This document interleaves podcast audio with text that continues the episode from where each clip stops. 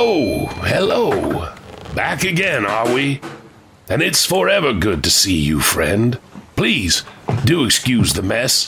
I started making the shop available to host small events and birthday parties. And one just yesterday got a little out of hand. In fact, they left a little something behind that I know you'll be most interested in. A hardcover picture book. Yeah, you might not want to open it just yet. Stay a while, have a piece of cake, while I gift you this one called My Family is Cursed. A clown shows up at everyone's 10th birthday, but no one ever hires one. Before we begin, I want to point out some of the customers whose names have been etched in brass on this beautiful plaque I had made above the front desk. These are some of the members of the inner circle of the antiquarium. We go by the Obsidian Covenant. Recent initiates include Rob Sparkman, Banny Philith, Sven, Jennifer, at Dark Hippie 24, Princess Emma Rose, Cursed Keaton, the Type 1 Diabetic Warrior, TMSKS 222, and Sean Geary. We are ever appreciative of your devotion to the Order. Go to theobsidiancovenant.com to receive the sacrament. Now, where were we? Oh, yes. Welcome to the antiquarium of sinister happenings and odd goings on.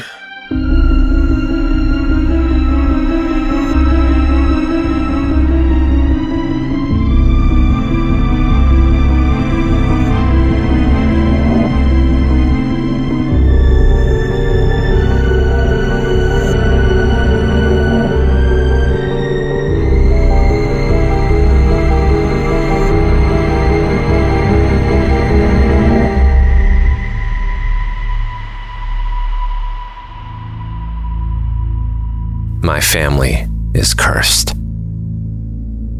A clown shows up at everyone's 10th birthday, but no one ever hires one. My earliest memory of the clown is from my cousin Jake's 10th birthday party. I was only five, but I distinctly remember the commotion surrounding the clown.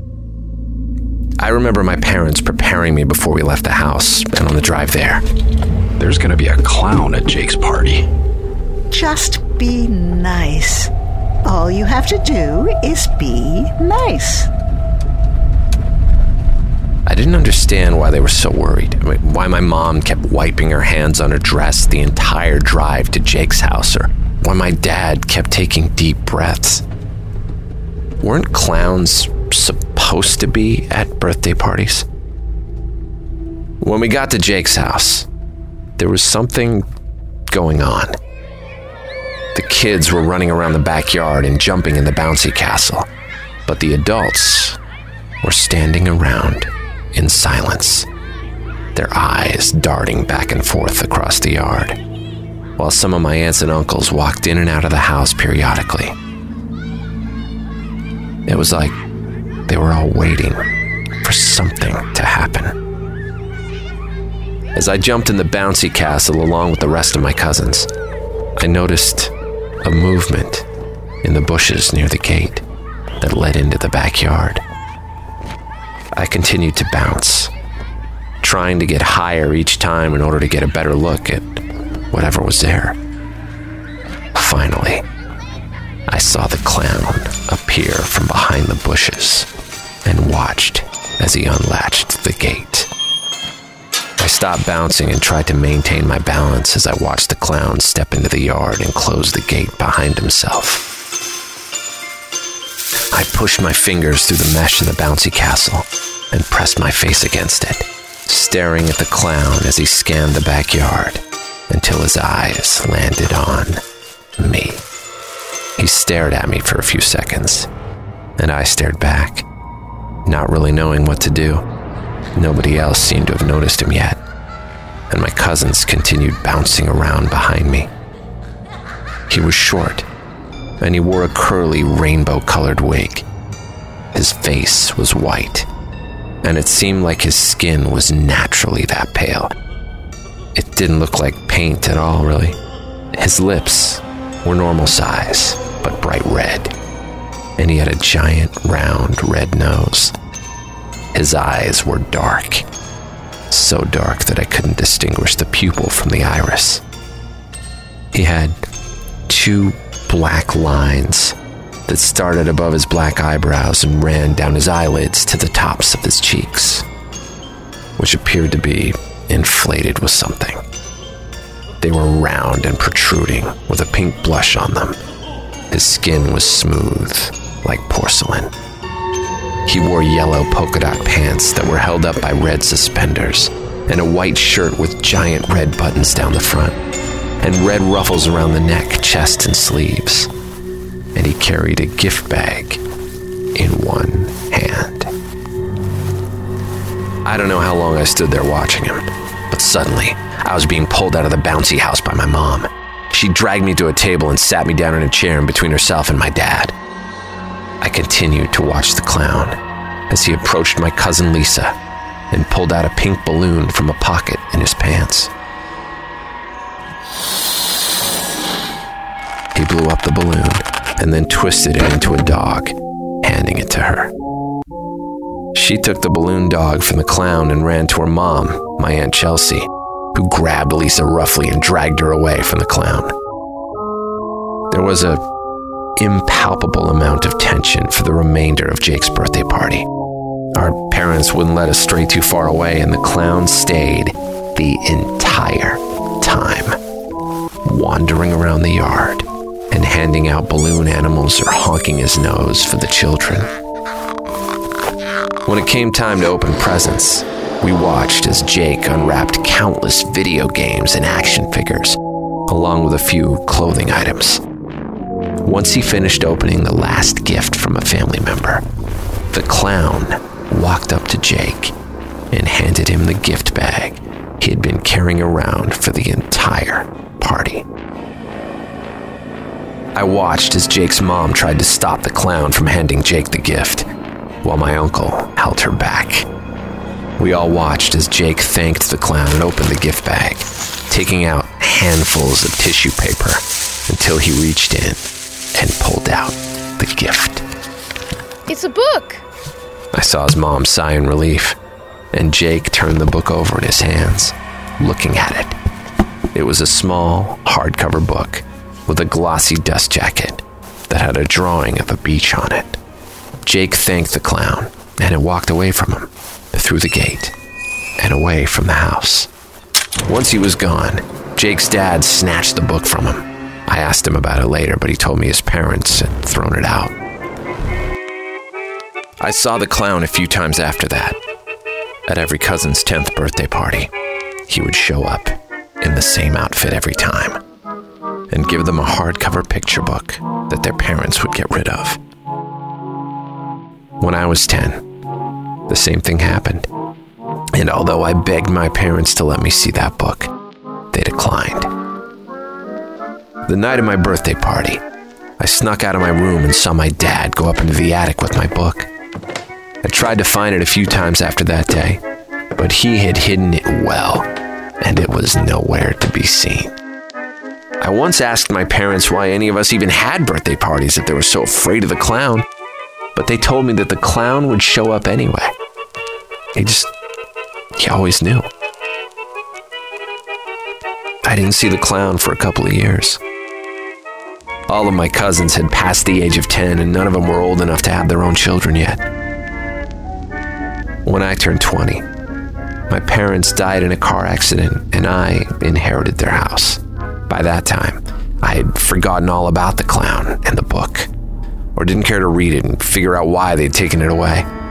And then, about 12 years later, my daughter Wendy had her 10th birthday party. My wife knew about the clown, and we had already seen it appear once before at Jake's twins' birthday party. We had prepared Wendy and had given her the same warnings my parents had given me. Be nice to the clown. About 30 minutes into the party, the clown jumped over the backyard fence and wandered over to the table where Wendy and her cousins were getting makeovers. I stopped myself from running over and stopping him. He looked exactly as I'd remembered him. Not a single thing had changed, not even his outfit. I watched as he caught my niece Alice's eye and pulled out a blue balloon from his pocket. He blew the balloon up and then pulled out another blue one, and then used them both to form a hat, which he gently placed on her head. I watched as she thanked him and he clapped his hands together, and then continued to walk around my backyard. Nobody ever tried to stop him, because we'd always been warned not to. We were never specifically told what would happen if we tried, but we knew it was bad, and none of us wanted to find out what it would be. When it was time to open presents, I continued to eye the gift bag in the clown's hand.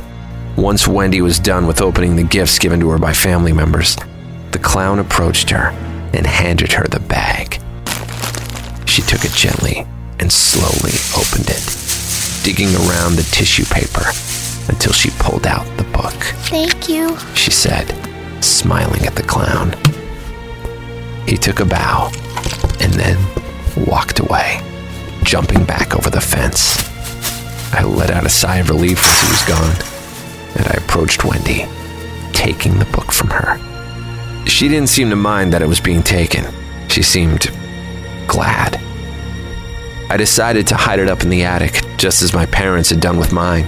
But as I stared at it in my hands, curiosity was beginning to set in. My apologies for crashing the party. The balloon artist just showed up. A little late, I might add. Let me go see if he can make good on that giraffe they promised me on the telephone. I'll be right back. Try not to party too hard without me.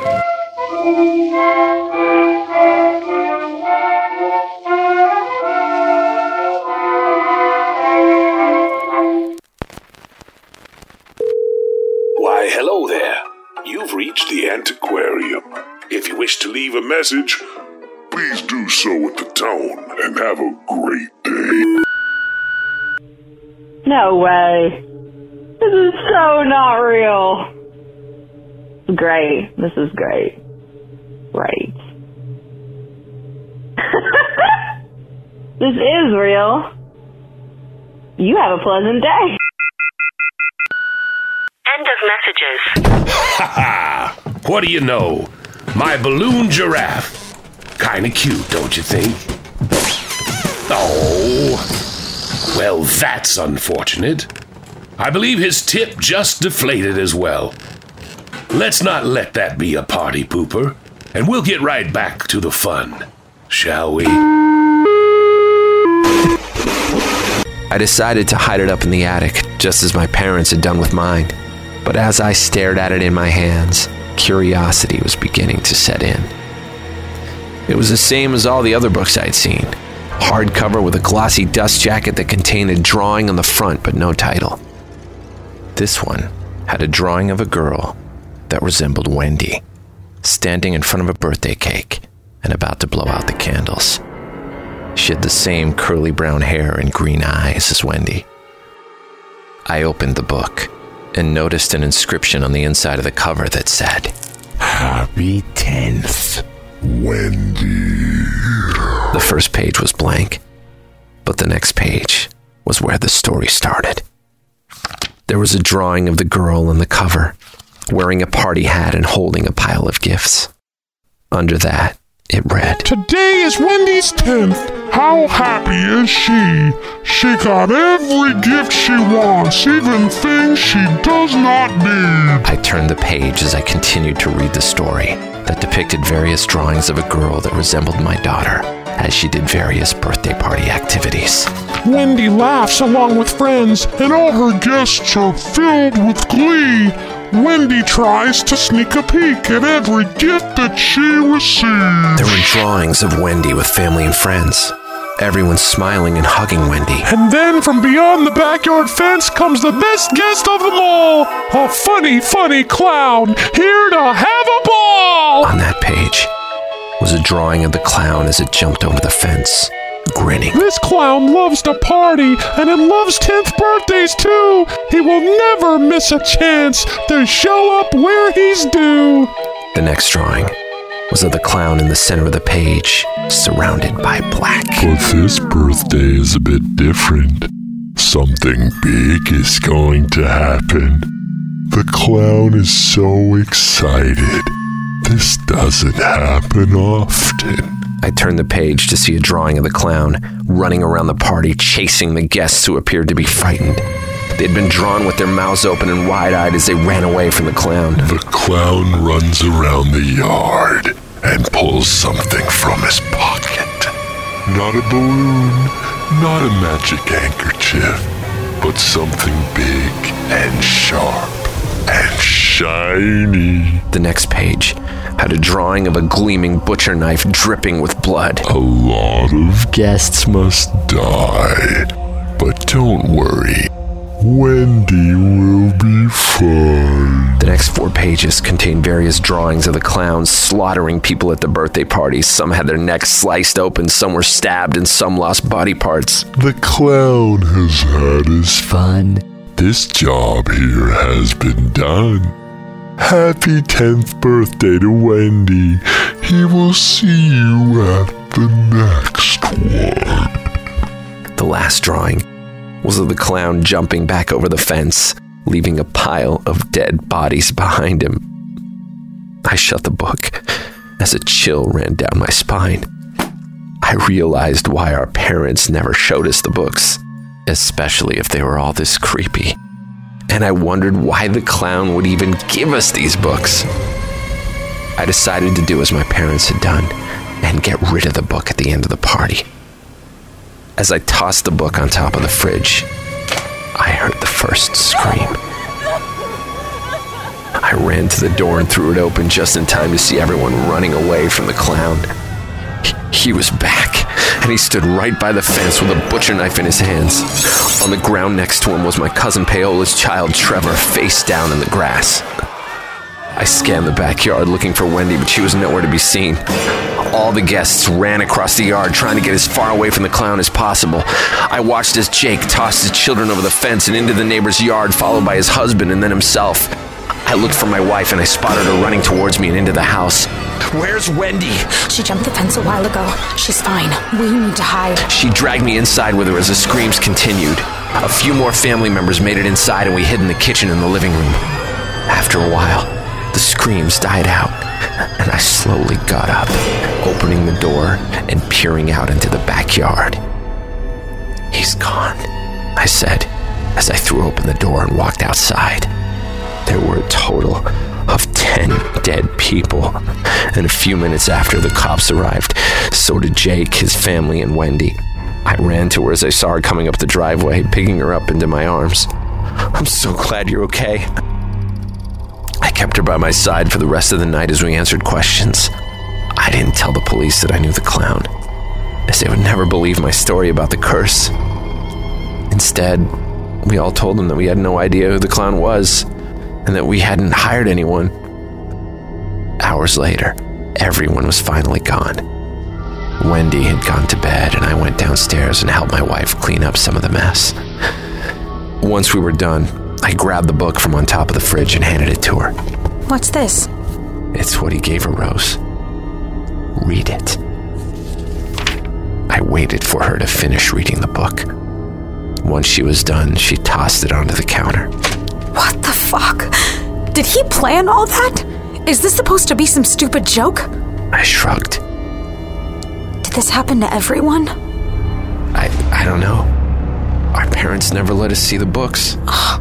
This is so fucked up, David. We stood in silence as Rose grabbed the book again, giving it a disgusted look. I'm gonna go look for something, I said suddenly. I made my way to the attic entrance in the hall and pulled down the ladder. I slowly made my way up, each step creaking as I stood on it. When I reached the top, I flipped the switch and the lights turned on, illuminating the attic enough for me to see. I dug through countless boxes and moved old decor and furniture around until I found it. The book that had been given to me on my 10th birthday. It had been hidden under the cushion of an old chair. I pulled it out and looked at the drawing of a house with a single light on in one of the windows. I opened the book and found a similar engraving on the inside cover that read, Happy 10th, David. I turned the pages and began to read the story, ignoring the pictures. Today is David's 10th birthday. What a good one it will be. David eats pizza. His favorite toppings is cheese. He has a water balloon fight with Cousin Eric, and they take cover in the trees. Everything is fun, and soon it will be great. Here comes the clown. He is never, ever late. David's birthday was a blast, and his gifts were all so fun. But don't be sad that it's over. The fun has just begun. Years go by, and the clown sees Dave again. It's now his daughter's 10th birthday, and today the fun will end. A lot of guests had fun, and for others, this day was their last. But David's family is alive. You can thank the clown for that. And now it's time for bed. Time to get some sleep. Don't forget to check on Wendy. She hasn't made a peep. The final drawing in the book showed an empty bed in a dark room with a window that was wide open.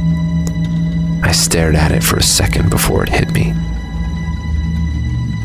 I tossed the book aside as I got a sinking feeling in the pit of my stomach. Something was wrong. Wendy! What's going on? I didn't reply as I hurried down the ladder and ran down the hall into Wendy's bedroom, throwing the door open. I flipped the light on and looked around the room, but I was too late.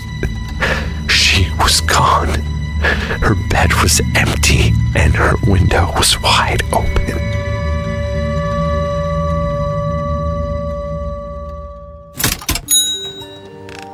Thank you for your patronage.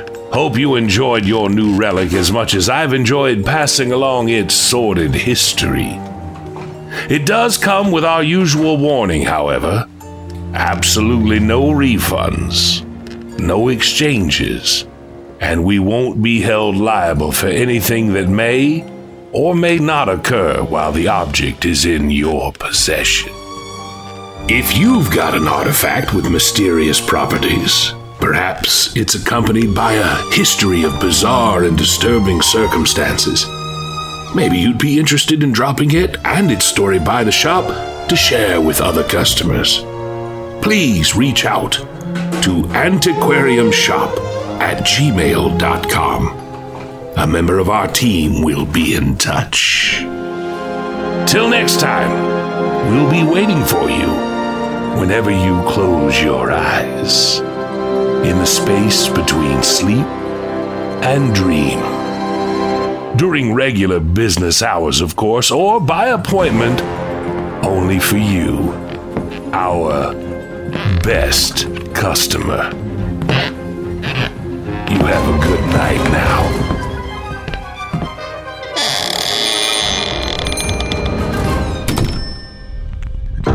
The Antiquarium of Sinister Happenings, Lot 033. A clown shows up at everyone's 10th birthday, but no one ever hires one. Written by Gabie Rivera, narrated by Trevor Shand, starring Conan Freeman as Dad, Laura Mirsky as Mom, Everett Shand as Jake, Jade Shand as Wendy, Dee Quintero as Rose, featuring Stephen Knowles as the antique dealer. Engineering, production, and sound design by Trevor Shand. Theme music by the Newton Brothers. Additional music by Coag, Brian Estes, and Vivek Abhishek. The Antiquarium of Sinister Happenings is created and curated by Trevor and Lauren Shand. Follow us on Instagram and Twitter at Antiquarium Pod. Call the Antiquarium at 646 481 7197.